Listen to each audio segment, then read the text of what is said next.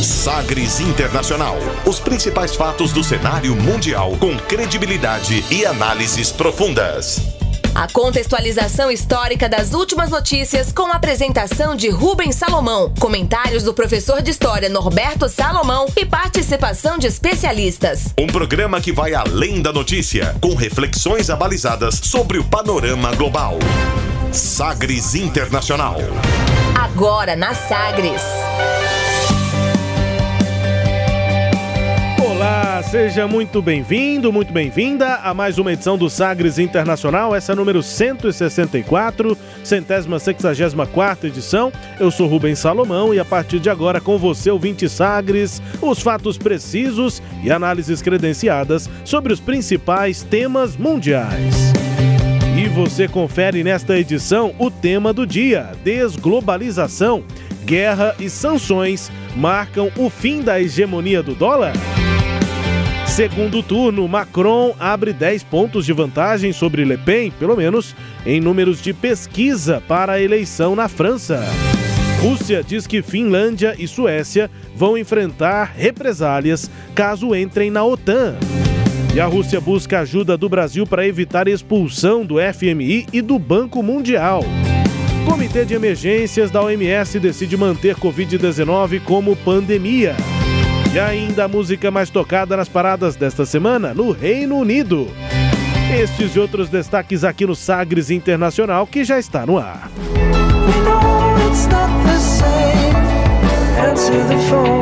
Você conectado com o mundo. Mundo. O mundo conectado a você. Sagres Internacional. E como sempre, o programa conta com a produção, comentários do professor de História e Geopolítica, Norberto Salomão. Oi, professor, tudo bem? Olá, Rubens, tudo bem? Estamos aqui firmes e fortes, né, para refletirmos sobre o cenário internacional na nossa edição 164, né? Que já chegou, a 200 está chegando. Tá chegando, tá pertinho aí, estamos indo com tudo, né? Ritmo acelerado. É isso aí, edição do feriado de Semana Santa, professor. É verdade, é verdade. É época de reflexão, né, Rubens? Reflexão, reflexão. é isso.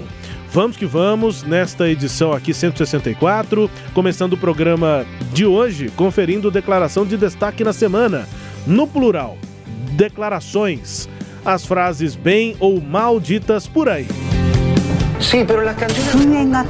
Hated man in the world, that's the question. Abre aspas. Abre aspas para o presidente da França e candidato à reeleição, Emmanuel Macron, e para a opositora de extrema-direita, Marine Le Pen. Os dois foram os mais votados no primeiro turno no último domingo e vão disputar o segundo turno na próxima semana, dia 24, não sendo este domingo, o próximo domingo, dia 24. Macron, 27,8% dos votos, 9 milhões 783 mil e 58 votos. Contra Marine Le Pen, que teve 23,1% dos votos, 8 milhões 133 mil 828.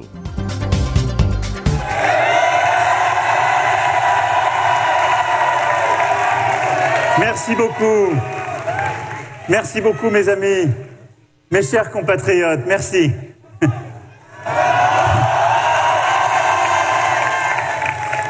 Mes chers compatriotes de métropole, d'outre-mer et de l'étranger, ce dimanche 10 avril, vous avez été plus de 36 millions à faire valoir ce droit, ce droit conquis par les générations précédentes, qui est le droit de vote. Et je remercie tous nos compatriotes qui, dès le premier tour, ont porté leur suffrage sur ma candidature. Merci. Mes chers compatriotes, Français de métropole, Français d'outre-mer et Français du monde, le peuple français s'est exprimé et me fait l'honneur d'être qualifié au second tour face au président sortant. Soit permis d'exprimer aux millions d'électeurs qui m'ont témoigné leur confiance ma plus sincère gratitude. J'en mesure avec humilité toute la responsabilité. J'y vois l'espoir, l'espoir que se lèvent les forces de redressement du pays. Lors de ce premier tour, les Français ont manifestement tenu à arbitrer par le pays un choix fondamental entre deux visions opposées de l'avenir. Que Emmanuel Macron e Marine Le Pen. Primeiro, ouvimos Macron, presidente candidato à reeleição, e aí ele diz o seguinte, é, só para esclarecer, né? Nós pegamos exatamente o início, quando eles começam a falar no discurso pós-resultado do primeiro turno. Então, essas foram exatamente as primeiras palavras do Macron no discurso ali naquele evento com os apoiadores, logo depois de receber o resultado do primeiro turno, sabendo da disputa do segundo turno, um contra o outro. Os dois uh, no início aí desses discursos, portanto. Tem até termos parecidos, como por exemplo o obrigado, o merci e os compatriotas, né? Os dois falam algo semelhante no início. Vamos ao Macron, abre aspas. Obrigado, muito obrigado, meus amigos, obrigado, meus queridos compatriotas, meus caros compatriotas da França continental, ultramarina e de fora do país. Neste domingo, foram mais de 36 milhões a exercer esse direito conquistado pelas gerações precedentes, o direito ao voto. E agradeço a todos os nossos compatriotas que no primeiro turno colocaram seus votos em minha candidatura. Obrigado fecha aspas, um início de discurso com mais pausas para aplauso, com uma empolgação aparente ali entre os, entre os apoiadores. Fecha aspas, portanto, ali primeiros 30, 40 segundos do discurso de Emmanuel Macron. Já o que disse Le Pen, nós ouvimos em francês, traduzimos, abre aspas. Meus caros compatriotas, franceses metropolitanos, franceses ultramarinos e franceses do mundo, o povo francês se expressou e estou honrada de estar qualificada para o segundo turno contra o presidente farsante. Permitam-me expressar os agradecimentos aos milhões de eleitores que deram a mim sua confiança, minha sincera gratidão. Meço com humildade toda a responsabilidade, eu vejo em vocês a esperança a esperança de recuperação do país. Depois deste primeiro turno, tomaremos uma escolha entre duas visões opostas do futuro, fecha aspas, disse Marine Le Pen. Há cerca de é, sete dias, né? Estamos aí a uma semana do segundo turno no próximo domingo. Tudo, tudo muito rápido, né? Entre uma eleição e outra. É, são duas semanas entre o primeiro e o segundo turno. Aqui é um mês. No isso, Brasil, normalmente um mês, né? Isso. Nas eleições desse ano, 2 de outubro, o segundo, o primeiro turno. E no último domingo do mesmo mês de outubro, então uma, um mês ali isso. de diferença, quase 30 dias. O segundo turno, isso para a eleição do Brasil nesse ano de 2022, nessas né? datas que eu estou falando. Bom, é, faltando uma semana, temos pesquisas aí, uma delas nessa semana apontando uma diferença maior para um, esse segundo turno, né, para a perspectiva lá do voto no próximo domingo, do que foi a diferença no primeiro turno. É, então, a pesquisa do Instituto Ipsos Sopra Estéria, divulgada no meio dessa semana que passou, é, da Macron com 55% das intenções de voto contra 45% das intenções de voto da Le Pen uma, uma distância de 10 pontos percentuais, mais né, do que foi essa distância no é, primeiro turno. Né? No primeiro turno eu disse aqui os percentuais, coisa de 4,7%. Pontos, perdão. 4,7 pontos percentuais a diferença. Essa pesquisa dando uma diferença de 10 pontos. A projeção, apesar de ser positiva para o Macron, é, mostra uma perda de terreno, mesmo essa pesquisa. Sim. Porque lá no pleito de 17, em 2017, os dois também disputaram um segundo turno e naquela disputa o Macron teve uma distância maior. Foi Bem maior. 67%, 66% Seis, contra 33. 34% da, é, da Le Pen, arredondando para 34%. Dá é, 20 20, 32 pontos percentuais. 32 pontos. Uma distância dessa vez, né, de 20, de 10 pontos pelo menos de acordo com a pesquisa. Vamos ver a votação no próximo domingo. Bom, professor, e o presidente Macron venceu o primeiro turno na França, vai decidir a eleição contra o ultraconservador Marine Le Pen. E aí eu gostaria que o senhor aqui nesse nosso abre aspas comentasse aí como é que foi, né, esse primeiro turno das eleições. É, 12 candidatos, né, Rubens? Mas alguns se destacaram, a gente vai citar aqui alguns deles, a colocação que eles ficaram, mas lembrar que o, o Emmanuel Macron, ele se dedicou muito a questões externas, ele nem compareceu a nenhum debate do primeiro turno. Ele ficou muito envolvido com a questão da OTAN, com a questão da guerra da Ucrânia. Eu acredito que a estratégia de campanha dele foi apostar que ele sendo um estadista, é, colocando a França no protagonismo da União Europeia, que isso angaria, angariaria a ele mais votos. E foi nessa onda que a Marine Le Pen aproveitou para surfar e muito bem. Ela arrefeceu um pouco o seu discurso dentro da linha ideológica e da linha dos costumes e partiu exatamente para dentro das questões econômicas que falam mais alto ao bolso e ao coraçãozinho francês, né? Quando o croissant fica mais caro, é lógico que o pessoal vai, vai chiar. Ou o pãozinho francês. O pãozinho francês, Tô né? não a, tem- ba- a baguete. É, a baguete, baguete, né? Então, Porque o senhor sabe que pãozinho francês só tem no Brasil. Só no né? Brasil. É uma É história verdade, bem é curiosa. verdade. É O- enfim, na- é, isso foi. Me ajuda, professor. Século XIX? 19. Século XIX, brasileiros aqui endinheirados foram pra França, descobriram lá, conheceram o baguete. Adoraram aquela casquinha crocante e tal, voltaram pro Brasil e passaram lá a ideia pros padeiros daqui. Não fizeram baguete, fizeram um pãozinho francês, porque é inspirado na baguete, Lá na francesa, baguete francesa. mas não tem pãozinho francês na, na França. Só aqui. Verdade, Bom, enfim, professor, se, o- se a baguete fica mais cara, se o croissant fica Pois mais é, caro, se tudo isso que é mais caro, a, a- Marine Le Pen bateu justamente aí. Então o discurso dela quer se aproximar mais do homem comum. E a gente sabe que esses discursos de extrema-direita falam bem alto aquelas questões de senso comum Uhum. e, e- e realmente ela conseguiu uma votação interessante, mas por um fio, né? Porque é bom lembrar que o, o- o Jean-Luc Mélench- eh, Mélenchon, que é da, da esquerda, da extrema esquerda, da, o, o grupo dele é a França Insubmissa, teve 22% dos votos. Rubens, olha aí, ó, mas muito pertinho, coisa de 1, 1,1, 1,2%, e a gente teria um segundo turno completamente diferente do que o que a gente vai ter. Esse segundo turno está repetindo, como a gente disse anteriormente, é o de, o de 2017, há, há cinco anos atrás, mas dentro de um cenário também bastante diferente, né? Daria, daria para tentar analisar, talvez apontando que Macron perdeu o primeiro turno porque quem faz oposição a ele teve mais votos, teve mais percentual de votos. Uhum. Mas não dá para fazer essa análise porque são opositores bem diferentes, né? bem diferentes, Bem diferentes.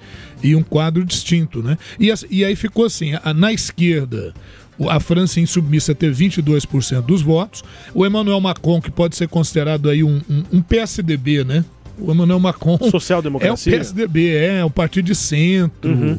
Ah, um- um- tem momentos que pende para centro-direita, tem momentos que pende para centro-esquerda. Então o pessoal chama isso lá de social-liberal Tá, entendi. né? É, nós tivemos a- ele, o, o- Emmanuel Macron, com, em primeiro lugar, com 27,8% dos votos. A Valérie Pécresse, é, do Sejamos Livres, né? É, de, é de centro-direita, seria aí mais ou menos um partido novo, uma coisa assim meio almoedo, né? Sei. Por ali. Talvez o, o que era o PSL ou o que é o União Brasil, É. o DEM, o DEM é a direita, né? o DEM não é, mais não é di- centro-direita. é, Não, mas né? o DEM, o DEM tem uma cara de centro-direita. É, Ele né? tem, é, tem um pouquinho essa Até cara pelo perfil também. de quem tá no DEM, né? Então é Isso. centro-direita. É. Que E- virou e- União Brasil, só pra Isso. lembrar. Então, 4,8% dos votos. E, e aí é que a gente tem que fazer essa soma, né? Ó, 4,8% dos votos que provavelmente vão ser carreados, se não na sua totalidade, mas pelo menos em parte, para Marine Le Pen. Né? Ela, em segundo lugar, com 23,1% dos votos, ela é extrema-direita, ela é da Reunião Nacional, extrema-direita, até acusada de neofascista, né? enfim. O Eric Zemmour, da Reconquista, da Reconquista, também é da extrema-direita, com 7,1% dos votos. Então, se você soma 7,1 com 4,8, você já tem nada 11,9% dos votos. Né? 11,9 desses votos com 23,1, você já pode propor aí 35, 36% de, de intenção de votos para Marine Le Pen. O Emmanuel Macron, com 27,8%, ele talvez pudesse capitanear os 22% de votos do, do, do Mel- Mélenchon, né? Do Mélenchon. Isso daria ele aí em torno de 49 a 50% dos votos. Então tá dentro daquilo que as pesquisas colocaram. Só com um detalhe. Desses 22% que votaram na esquerda, 33% desses 22 é que estão dispostos a votar no Macron, mas 23% dizem que talvez ah, ultrapasse esse, esse espectro ideológico e podem votar na Marine Le Pen. A verdade é que Nicolas Sarkozy, que é um conservador de direita, já propôs o voto no Macron diz que a França não pode ir para o rumo da extrema-direita, porque isso representaria uma ruptura muito profunda. Outro destaque que a gente faz aí nesse primeiro turno, Rubens, é com relação à questão da ausência de eleitores, né, da, da, da, da abstenção que foi a segunda maior desde 2002. Em 2002 foi 28,2,3% de, de abstenção e agora 25 e pouquinho, 25% de abstenção. Na verdade, a abstenção deu mais até do que os votos que a Marine Le Pen recebeu e chegou perto até dos votos que o, que o Macron recebeu. Então, esse quadro é de abstenção. Lembrar que o voto, a gente falou no programa passado, ele não é obrigatório lá na França. Bom, professor, e repetição, né? É, é, é um repeteco aí do segundo turno de 2017. É, entre Macron e Le Pen. Mas o cenário é, é repetido? É uma repetição do cenário de 2017 ou não necessariamente? Pois é, o cenário é um cenário, convenhamos, bem distinto, né? Porque nessa brincadeira passou-se aí por pandemia e por guerra na Ucrânia aumento do preço das commodities. Então você tem um quadro bem diferente, bem distinto e que acaba favorecendo um pouco esse discurso da direita e desgastando o, o, o nome e as propostas do Emmanuel Macron. Né? Uh, esse talvez seja um momento assim de maior proximidade. Né, ou maior possibilidade da extrema-direita de conseguir vencer um candidato de centro uh, é um momento, nesse sentido, bem distinto, viu, Rubens, daquele que aconteceu lá em 2017. Bom, professor, para a gente ir caminhando aqui para o fim da nossa análise, né? Claro que vamos, vamos continuar falando nas próximas edições sobre resultado né, da eleição na França, mas há motivos para que a União Europeia e a OTAN tem, temam a vitória da Marine Le Pen? Ela é tão perigosa assim? É, sem dúvida, né? Não é, não é ela em si, mas a, a a ideia que ela passa uhum. e que pode ser realmente muito grave, pode representar o chamado é, é, é, Frexit, uhum. né? como nós tivemos o Brexit, uh, o Frexit, porque ela já, ela já apontou essa sua intenção de fazer um plebiscito na França para retirar a França da União Europeia. Isso representaria simplesmente, se não a morte, pelo menos um enfraquecimento profundo da União Europeia. Outra coisa é que ela também entende que as leis da França têm que estar acima da legislação da União Europeia. Então, que a legislação francesa não deve se submeter à legislação ou aos tribunais da União Europeia. É um outro problema. E também ela propõe a retirada eh, da OTAN da França da OTAN. Então isso representaria sem dúvida nenhuma uma mudança, digamos assim, considerável não só no cenário europeu, mas no próprio cenário internacional, porque se a Marine Le Pen vence na França, você junta isso com a vitória do Viktor Orbán na Hungria, né, indo lá para o seu quarto mandato consecutivo, quinto mandato ao todo e quarto consecutivo, isso pode inclusive influenciar eleições em outras partes do mundo, talvez até aqui no Brasil, na América, em outros lugares, quer dizer, seria um avanço importante da extrema direita no mundo. E para a União Europeia e para a OTAN representariam sim ah, uma preocupação muito grande. Bom, é isso, né? Perspectivas aqui da eleição na França e eleição, como nós dissemos, segundo turno, próximo domingo, dia 24. Estaremos aqui né, para analisar nas próximas edições o resultado. Professor, vamos então para o tema do dia, que está interessante, falar sobre as relações e consequências aí desse cenário internacional. Navegando pelos mares da informação. Sagres Internacional.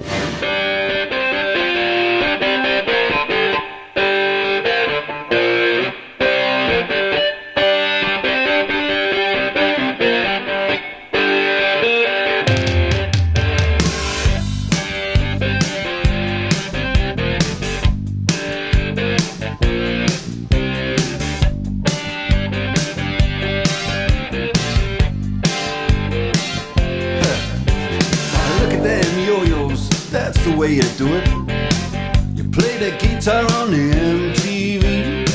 That ain't working, that's the way you do it. Money for nothing and your chicks for free. Música aí de Dark Straits com Money for Nothing. A gente vai falar sobre dinheiro, mas o nosso tema aborda aqui, portanto, algumas ah, relações aí, né, do planeta, a guerra da Ucrânia e as sanções à Rússia impostas como arma em escala inédita pelas chamadas democracias liberais do Ocidente parecem acelerar a tendência de diminuição da integração comercial e financeira globais, né? Esse processo de globalização. Esse cenário aponta para uma perda de influência do dólar e é por conta dessa pergunta e da questão do dólar que a gente está ouvindo músicas que vão falar ou sobre globalização ou sobre dinheiro. Sobre din-din, professor. Muito bem, Rubens, é isso mesmo. Bom, veja, é, entre a crise lá de 2018 e o início da pandemia em 2019, 2020, o comércio mundial é, teve abalos, né? ele foi sofrendo abalos. Quer dizer que então a gente pode ter um marco aí, que é 2000, 2008, aquela crise de 2008, aquela bolha imobiliária nos Estados Unidos, quebra de, de empresas financeiras, né? Então tudo isso vai demonstrando que o a proporção do PIB, do Produto Interno Bruto Global, encolheu, ele vem encolhendo. Né? Encolheu 4,6 pontos percentuais, segundo a análise do Banco Mundial. Quer dizer, significa que essas relações elas estão sofrendo modificações. Né? Nos três anos que antecederam a Covid-19, esses fluxos de investimentos externos de longo prazo entre os países, eles já tinham caído quase 25%. Né? É, e isso já começava a preocupar, né? Isso já começava a gerar uma preocupação. Para os especialistas, viu, Rubens? As sanções contra a Rússia tendem a reforçar a retração da integração global das cadeias produtivas, das cadeias de abastecimento, né? estimulando os países potencialmente sujeitos a esse tipo de medida né, de restrição impostas pelos Estados Unidos, pela União Europeia, se afastarem das democracias liberais e a buscarem formar o seu próprio clubinho. Ou seja, há uma tendência de aproximação dessas autocracias, né? E levando a uma aproximação entre países como Hungria, Turquia, Rússia, China. Não é que seja algo automático, mas vai começando a haver uma relação mais próxima né, entre esses países. É, pesquisas, viu, Rubens, estimam que uh, os países autocráticos hoje, esses chamados autocráticos, né? Eles concentram cerca de 30% do, do PIB global. E, e, isso pode representar aí uma, uma mudança significativa nos valores das empresas é, acionárias, né? A gente observa que pelas pesquisas esse valor saltou de 3% do total global para hoje para 30% do total global. Então, veja como é que há uma importância da economia desses países e isso vai mudando o cenário econômico internacional. Isso colabora, viu, Rubens, também para a intensificação das relações é, com as moedas locais em oposição ao dólar e ao euro. Então esses países começam a substituir. Veja que a China está com uma política muito ambiciosa no, no, na, com a sua moeda. É, a Rússia tem feito muitas reservas com ouro e com outros ativos, justamente para se proteger. Então, o que a gente começa a perceber é que o dólar ele não está ah, tá fraco, acabou o dólar, não é nada disso, mas o dólar vem perdendo aquela hegemonia, porque desde aquela crise de 2008 e aí depois isso cumulando com pandemia, agora com guerra da Ucrânia, não só os países autocráticos, mas outros países estão buscando outros ativos nos quais investir para se prevenirem de uma futura quebra do dólar. Quer dizer, na verdade, a gente está acompanhando um verdadeiro anti-Bretton Woods. Eu estou dizendo Bretton Woods porque Bretton Woods foi lá em 44, foi a conferência que criou o FMI, criou o Banco Mundial, estabeleceu o dólar como padrão monetário internacional. Então a gente vem acompanhando uma gradativa flexibilização em relação a essa política internacional ou essa dependência internacional do dólar. Porém, o dólar continua sendo a principal moeda, a moeda mais fluida ainda dentro do cenário internacional. E, e prevenção, o senhor disse em relação à quebra, possível quebra do dólar, mas também a, a não só possíveis, como prováveis, né? O, o, sistema funciona assim, prováveis rachaduras do dólar. Sim. Ou seja, as crises são constantes. Se é... por um motivo ou por outro, o mercado é flutuante e aí talvez os países estão tentando se prevenir com ativos que sejam mais constantes, né? Como ouro, por exemplo. Ou mais constantes ou mais locais. Sim. E, e por isso essa previsíveis. E, e por isso essa correlação entre ah, toda uma quebra do sistema dito globalizado, ah, de uma oscilação é, muito mais aprofundada do dólar e a necessidade de você ter ativos que sejam mais ah, controláveis, pelo menos em termos regionais, do que em termos globais. E, e aí essa correlação entre a desglobalização, se é que isso está acontecendo, e uma política muito clara de oscilação eh, do dólar. E isso vai levando a essa tentativa de saídas, né? De você ter alguma solução para esse processo, viu, Rubens? I'd like to buy the world a home and furnish it with love. Grow apple trees and honey bees and snow white turtle doves. I'd like to teach the world to sing. Sing with me.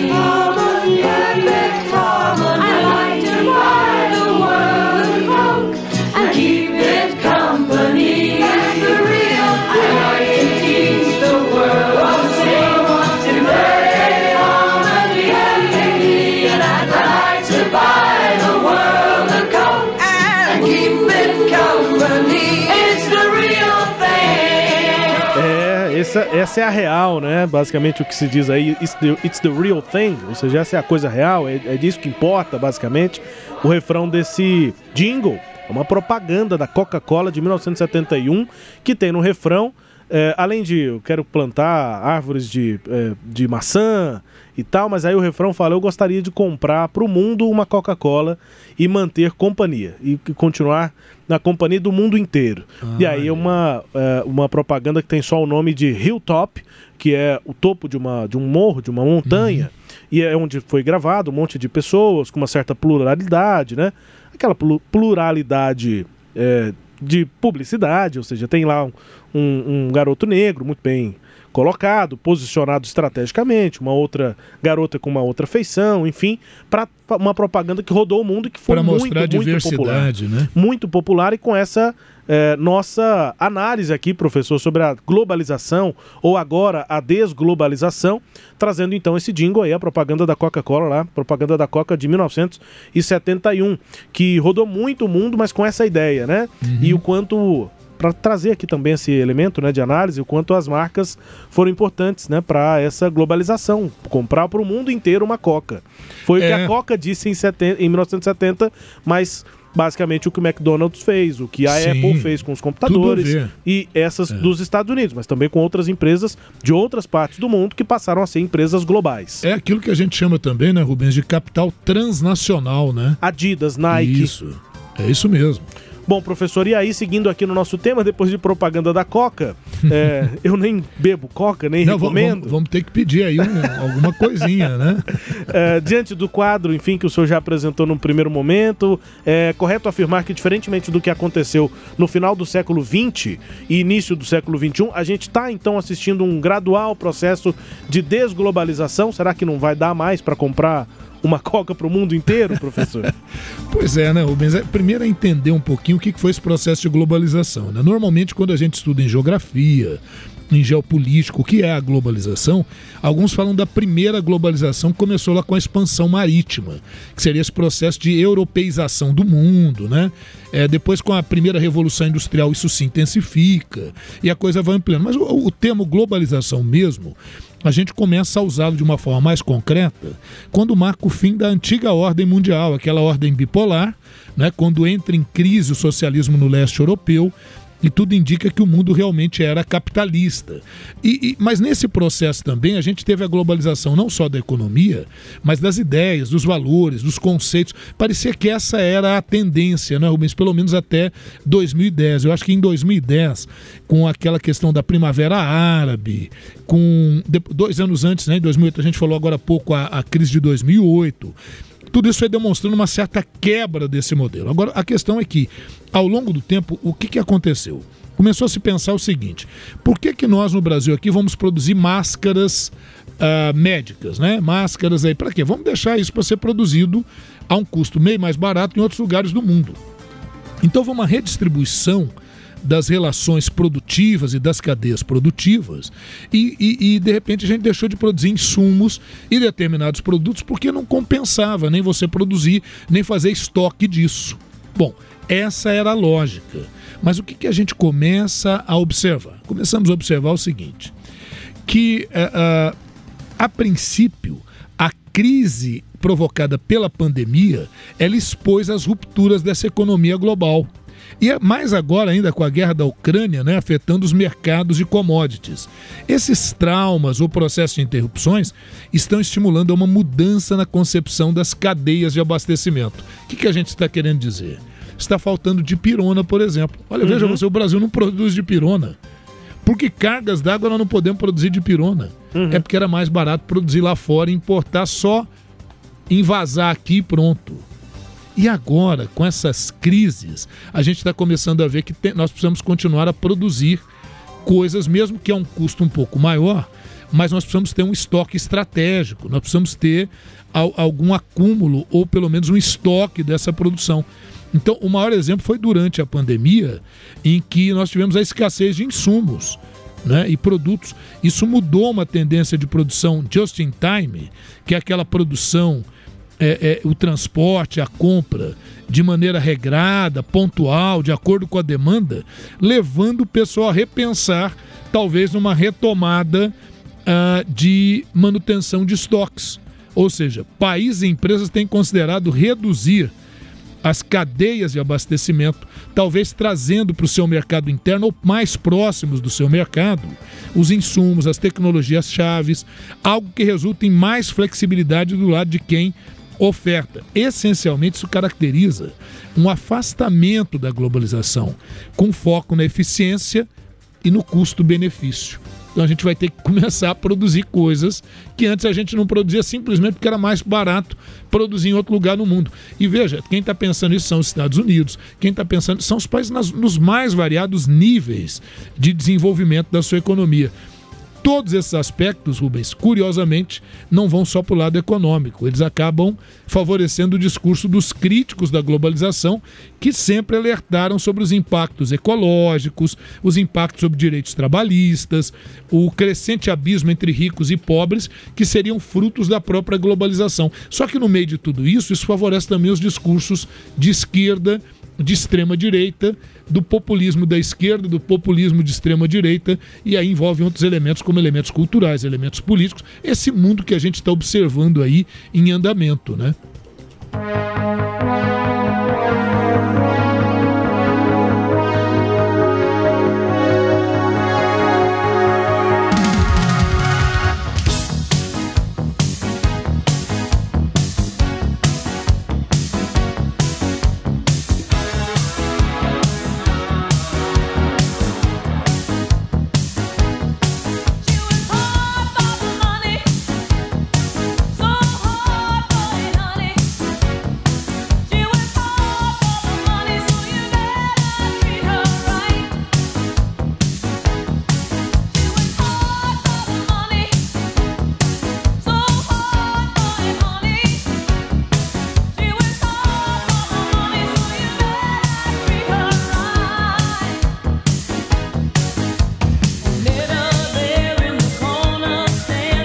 Voz aí da Donna Summer, música aí dos Estados Unidos, 1983.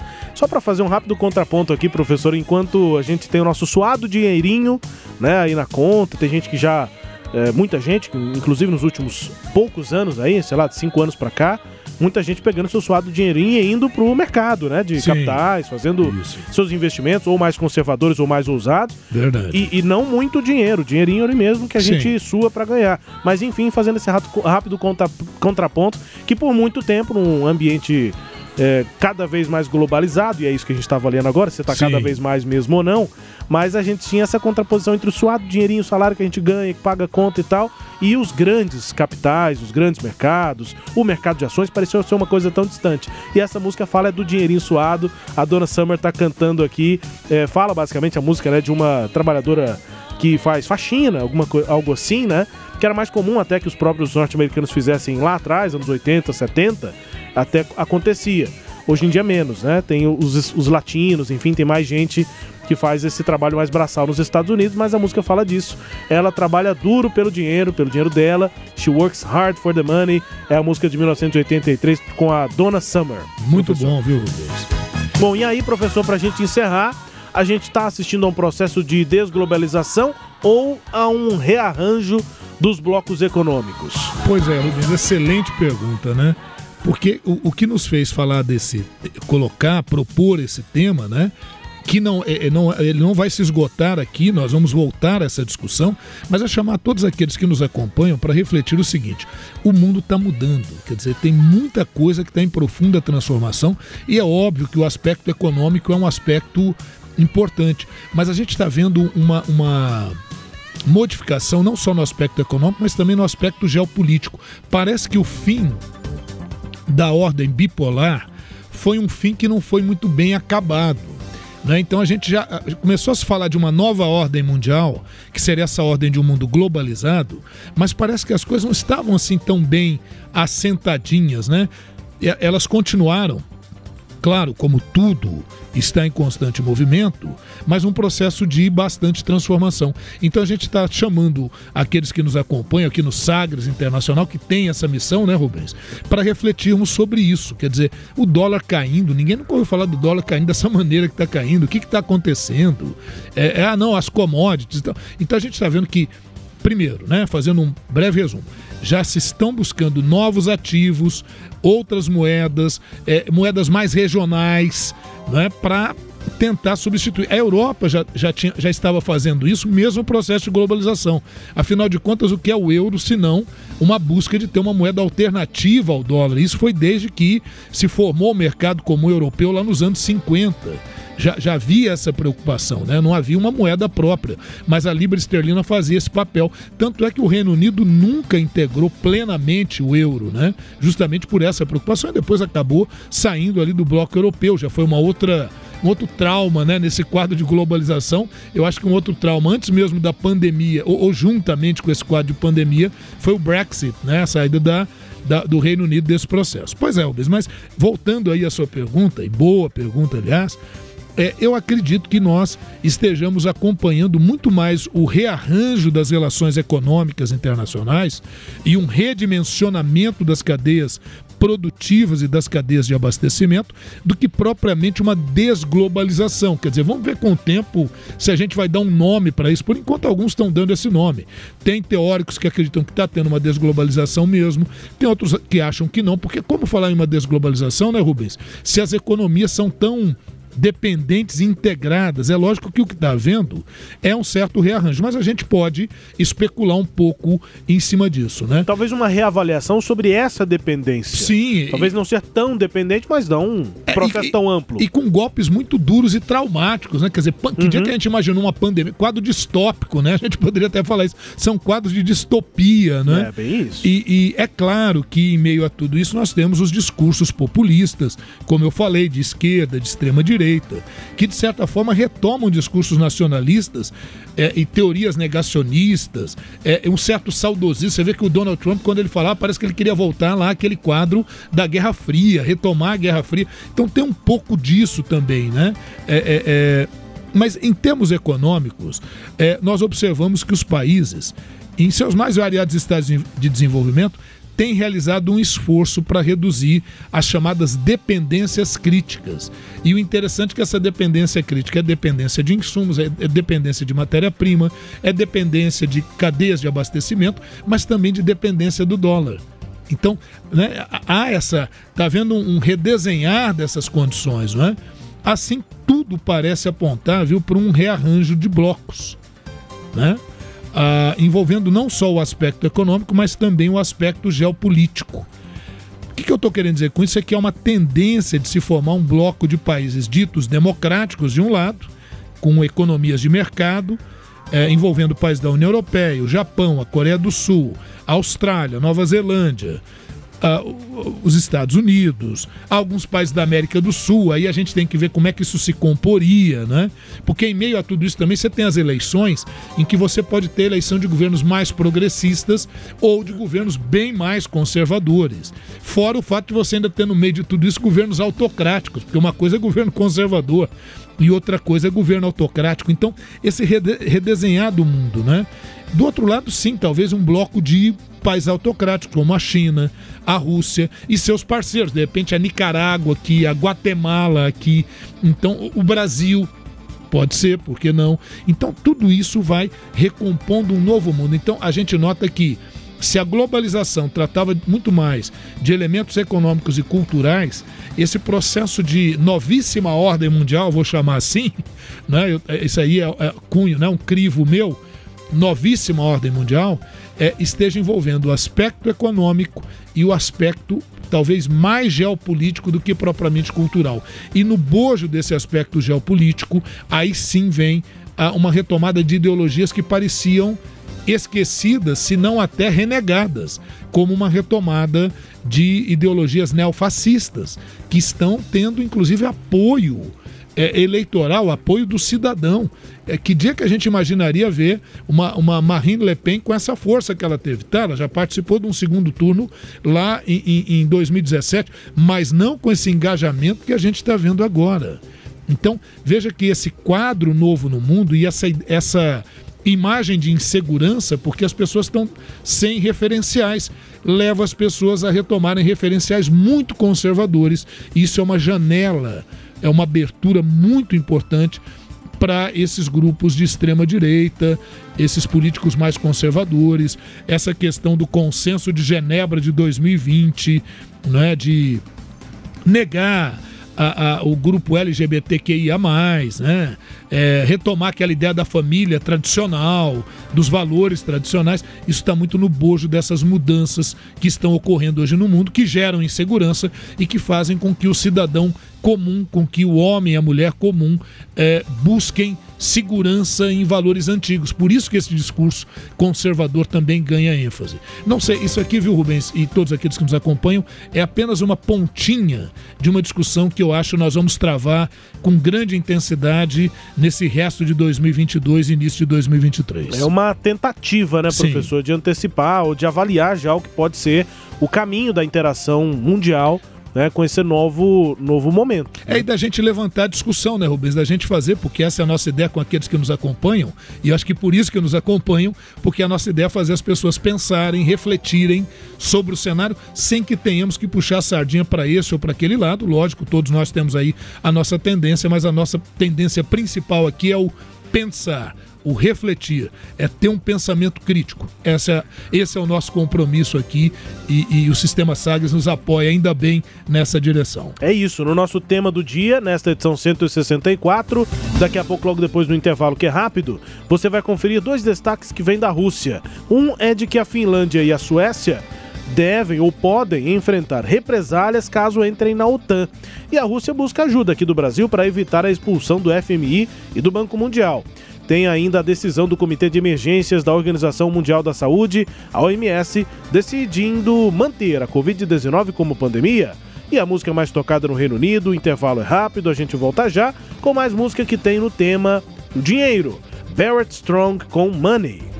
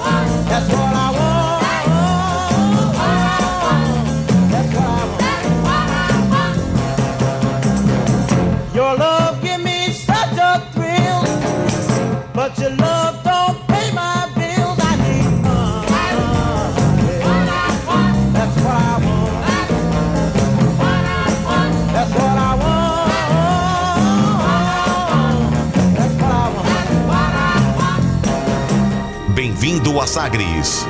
Em tom maior.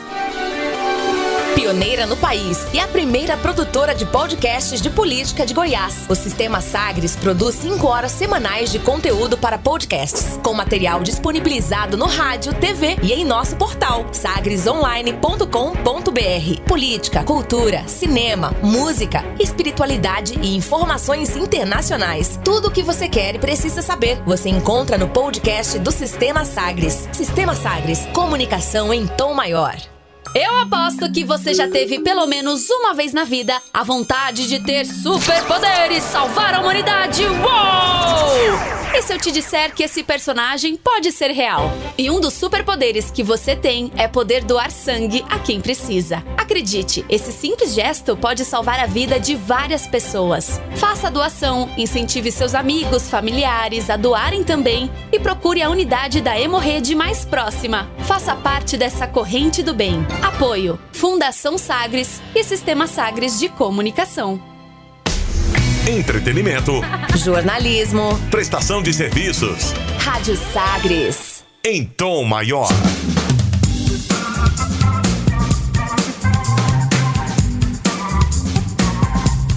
Estamos de volta com Sagres Internacional número 164.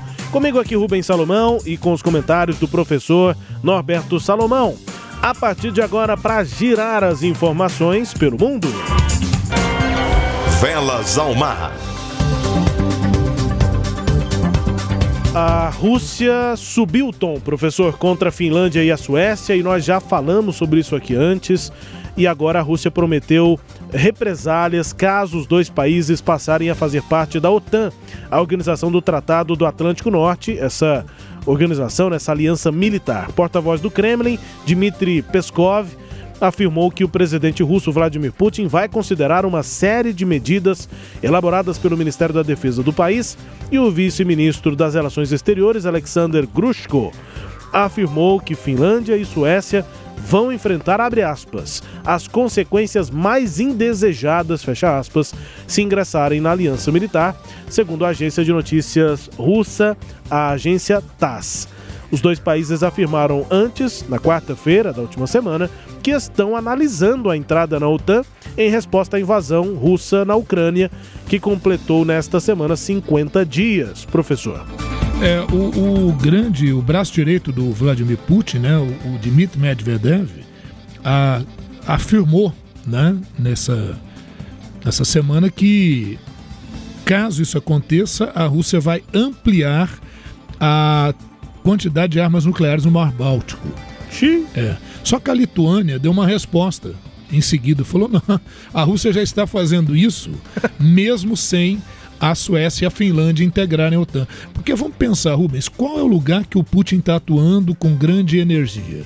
Na Ucrânia. A Ucrânia faz parte da OTAN? Não. Não. E nenhum outro país que faz parte da OTAN ele não vai colocar a mão lá. E a OTAN deixou isso claro. Tocou num país da OTAN, artigo 5 da Carta de, de Formação da OTAN, a OTAN entra com tudo. Não é nesse- nesses termos nem com essas palavras. É mexeu com um, mexeu com todos. Exatamente. E aí o que acontece?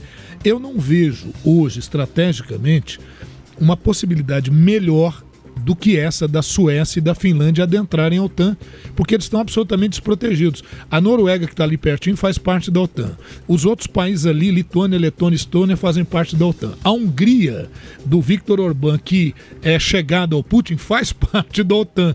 Então, a Suécia e a Finlândia vão ter ao que tudo indica, que abandonar essa sua postura de neutralidade que eles acreditavam garantiria a sua segurança, porque agora eles estão vendo que já não garante mais. Então, uma possibilidade muito grande, mas aguardemos, porque a resposta virá em algumas semanas.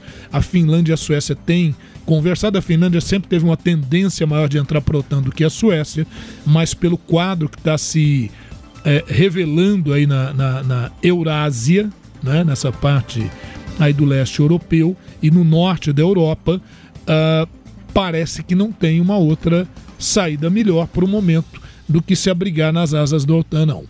Pois é, a- é uma decisão dos Estados Unidos. Eu tô falando na prática, né, professor? Claro que a gente sabe das formalidades, é é uma coisa mais é, negociada, avaliada, depende da Suécia e, do, e da Finlândia, mas é um movimento né, militar, geopolítico dos Estados Unidos, uma adesão como essa. Pros- pensando nessa né? Polarização aí, Rússia e Estados Unidos. Seria a entrada desses países na OTAN cutucar a onça com vara curta, ou seja, provocar essas represálias e as reações que o Putin promete e aí entrar num outro tipo de relação ou não, a- não apoiar e não realizar a adesão desses dois países também seja dar o bode de graça para a mesma onça, professor. Parece ser uma decisão meio. É, meio, né? não, a decisão não é fácil. Mas você sabe que tudo na vida depende do momento, né? O momento, aquele momento. Então, eu diria que é essa, essa posição mais de precaução, ela já passou da hora. Ela teve um momento em que ela podia ocorrer. Porque depois de tudo que o Putin, a política do Putin, eu nem gosto de falar a Rússia, viu? Eu gosto de dizer o Putin, porque é um governo é que está adotando essa postura. E não estou nem entrando aqui em juízo de valor se essa postura do Putin está certo, está errada, ele tem os motivos dele, tudo. A gente está avaliando aqui em questões estratégicas. Você está na estamos jogando War aqui, né? Estamos jogando o joguinho aqui da geopolítica. A, a Suécia e a Finlândia ficarem na situação que elas estão hoje não lhes traz nenhuma garantia, o que é pior, nenhuma vantagem.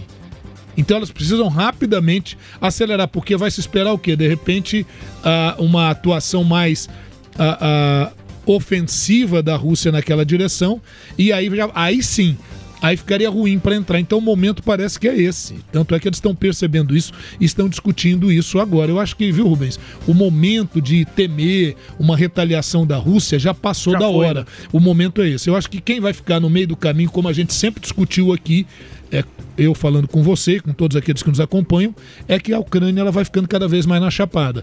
Qual que é o destino da Ucrânia? A Ucrânia não vai poder aderir à OTAN. A Ucrânia vai ser o ponto de, de, de, digamos, de equilíbrio naquela região. A Rússia já mudou a sua estratégia e lógica de guerra. Em que sentido?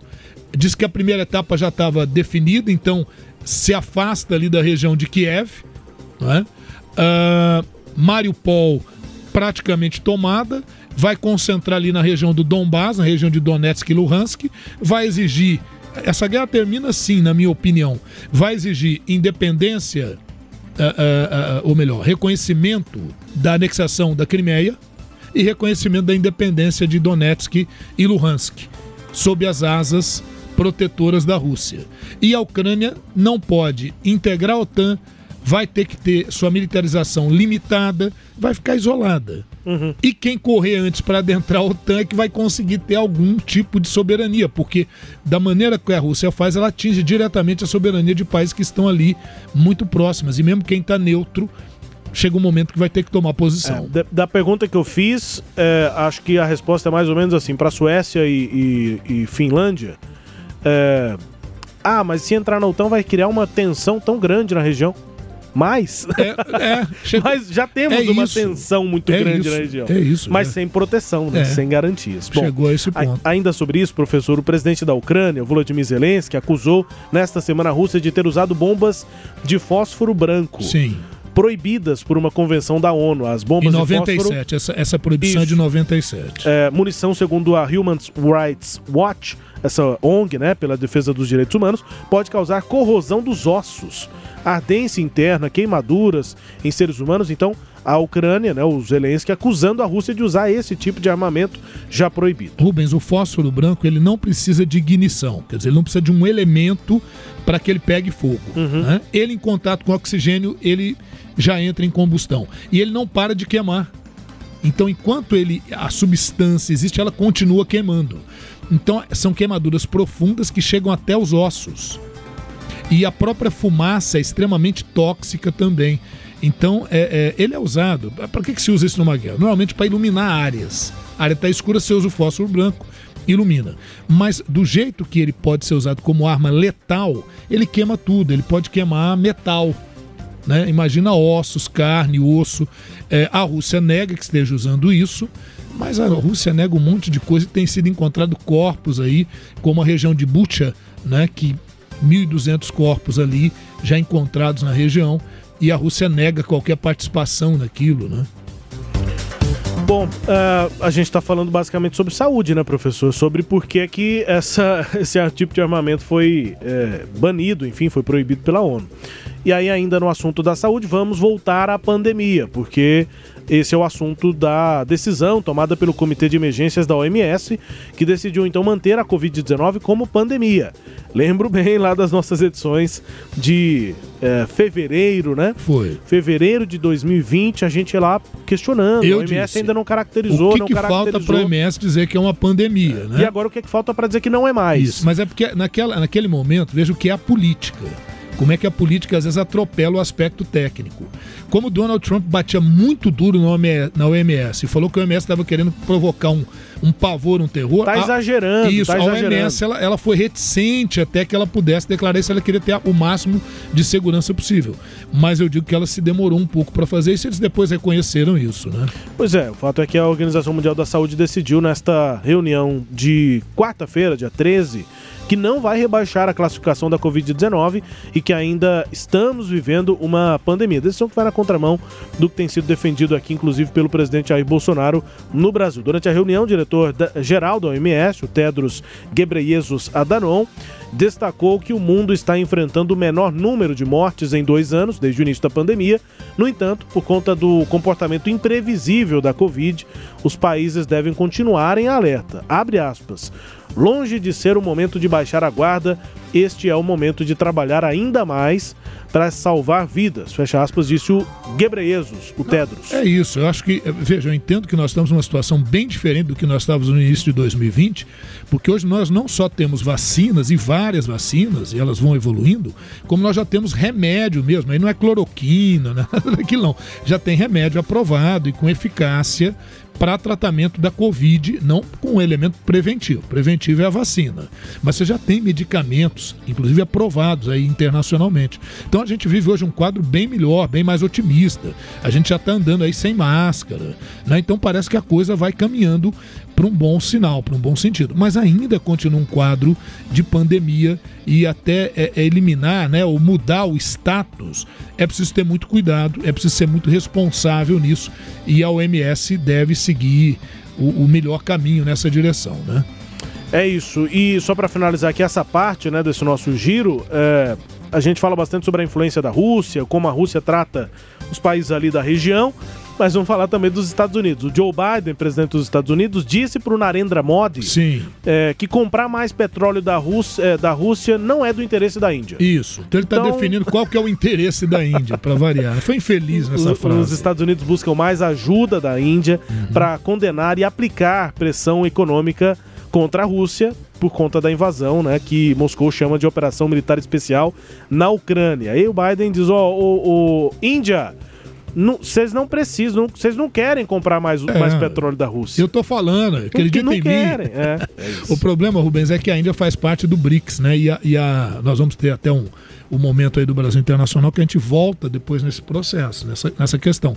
Mas veja, a Índia faz parte do BRICS e a Rússia, para fugir do isolamento, para tentar escapar desse isolamento que os Estados Unidos e a União Europeia estão tentando colocá-la, ela está buscando se apegar a parceiros e está rogando aí, né, ao BRICS, né, já que eles têm essa identidade, eles fazem parte, né? BRICS é Brasil, Índia, Rússia, China, é, é Índia, África do Sul. Então tá tendo essa relação. E aí a Índia, o Brasil, esses países estão numa, numa situação meio complicada, porque ao mesmo tempo não pode contrariar tão profundamente o Washington, mas do outro lado também não pode deixar na mão o parceirinho Rússia nessa empreitada. Então, as, as decisões são sempre decisões que, olha, a gente até concorda com algumas sanções, mas com outras não. A Rússia não pode ser retirada completamente assim, porque prejudica a própria economia mundial.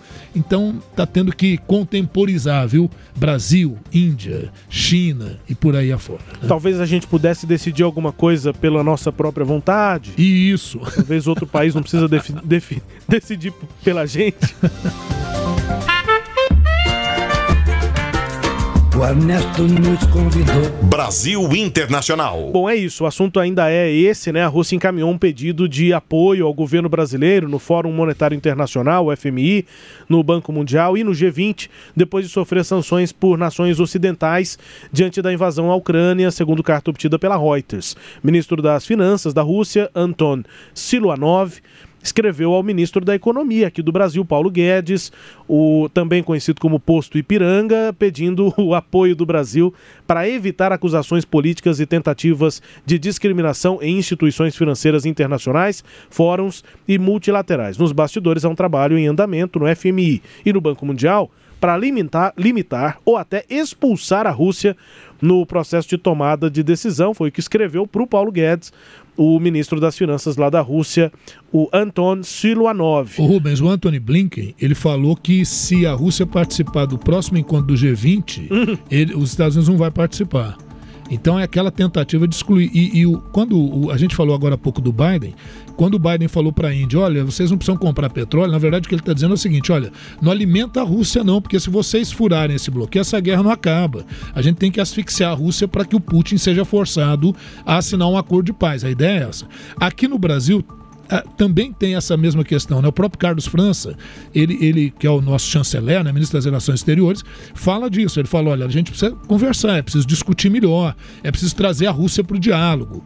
De novo, aquela velha questão: o Brasil faz parte do BRICS, o presidente Jair Bolsonaro tem relações mais próximas com o Putin do que com o Biden, e aí fica essa relação. E por isso que a a, a Rússia está apelando também para que o Brasil fale em nome dela nesses conselhos, né? G20, é, é, é, Banco Mundial, FMI, que são controlados pelos Estados Unidos. Por outro lado, o Brasil quer entrar na OCDE e depende do aval dos Estados Unidos para isso. É isso, a gente vai chegando ao fim aqui da edição 164 do Sagres Internacional para conferir música bem tocada no Reino Unido nesta semana.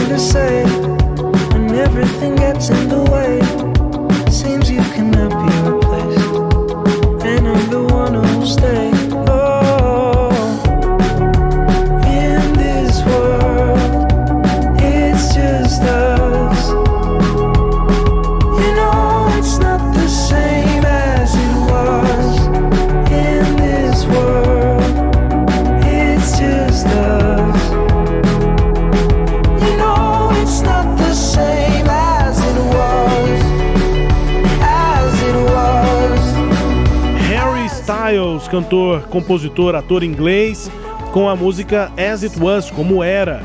É uma música meio saudosista, fala de passado, enfim, como era. Ele que começou uma carreira musical em 2010. Já tem 12 anos, ele tem 28 anos, começou bem novinho. E era um concorrente solo numa na, na competição musical, né? O The X Factor, é, o Fator X, lá no Muitos Reino Unido. lá. E aí, música, mais uma do Harry Styles, ele vem fazendo bastante sucesso, As It Was, primeiro lugar, tá competindo ali bem acirradamente para ficar em primeiro lugar, tá variando, nessa semana tá em primeiro lugar, mas tá pertinho das outras músicas, a gente vai tocando outras aqui também. Por que, que eu quis destacar uma que não tá tão disparada assim num país? Porque essa, se não tá tão perto de estar em primeiro lugar, sempre no Reino Unido, ela tá sendo muito tocada pelo mundo. Então não é primeiro lugar em todo mundo, mas é juntando cada país por aí. E eu achei com uma pegada diferente, É. fugindo daquele, né, daquele modelinho que tá sempre. Isso, Né, aquela batidinha. É, meio que um, um rock, meio indie, né? Isso. Enfim.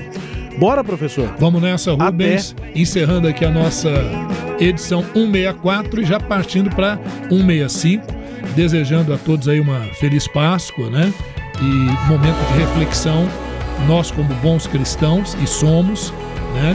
É, dizer que a gente deve refletir para o bem, para as coisas boas, para o pensamento positivo.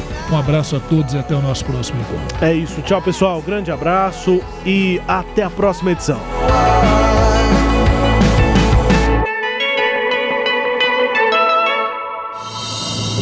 Você ouviu Sagres Internacional.